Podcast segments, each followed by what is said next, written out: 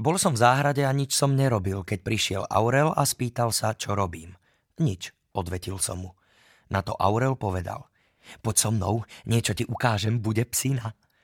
Hneď som súhlasil, lebo s Aurelom nikdy nie je nuda. Neviem, či som už povedal, že Aurel je môj kamarát. Je tučný a stále sa napcháva. No v tej chvíli nejedol, ruku mal vo vrecku a keď sme išli po ulici, stále sa obzeral, ako keby nás niekto sledoval. Čo mi chceš ukázať? Vypitoval som sa. No Aurel ma odbil. Ešte nie. Keď sme zašli za roh, konečne vybral z vrecka tučnú cigaru. Pozri, povedal. Naozajstná cigara. Nie čokoládová, to, že nie je čokoládová, mi Aurel ani nemusel hovoriť, lebo keby bola z čokolády, neukazoval by mi ju, ale už dávno by ju zjedol. Bol som trochu sklamaný, veď Aurel povedal, že bude psina. Čo s tou cigarou?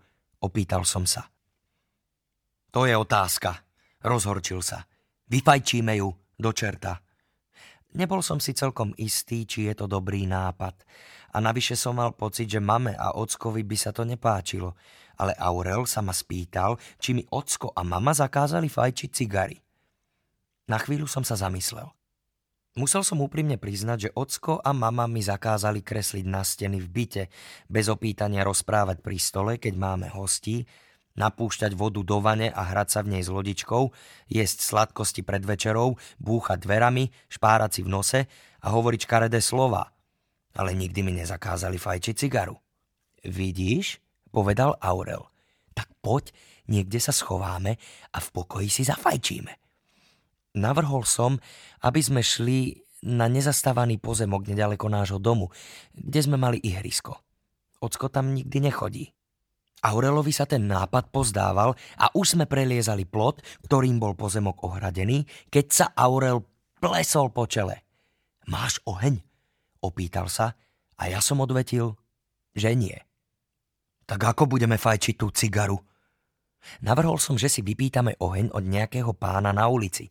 Už som videl, ako to robí ocko, bola to náramná psina. Lebo pán sa pokúšal pripáliť mu zapaľovačom, vietor mu ho zhasínal a tak nakoniec podal ockovi zapálenú cigaretu, ocko na ňu pritlačil svoju cigaretu a pánova cigareta bola celá zhužvaná a pán tým nebol vôbec nadšený. No Aurel povedal, že som spadol na hlavu a že nám nejaký pán oheň nedá, lebo sme ešte malí. Škoda. Celkom by ma bavilo zhušvať nejakému pánovi cigaretu našou hrubou cigarou. A čo keby sme zabehli kúpiť zápalky do trafiky? Navrhol som. Máš prachy? Opýtal sa Aurel. Povedal som, že by sme sa mali zložiť, ako keď na konci roka kupujeme dar učiteľke.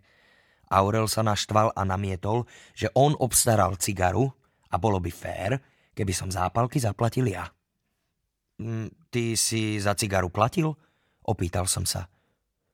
Nie, priznal sa Aurel. Našiel som ju v zásuvke ockovho písacieho stola. Ocko cigary nefajčí, takže mu nebude chýbať a ani si nevšimne, že tam už nie je.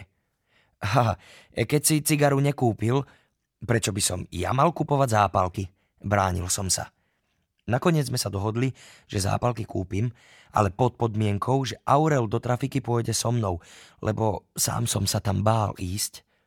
Keď sme vošli do trafiky, predavačka sa spýtala. Čo by ste radi, zajkovia? E, zápalky, povedal som.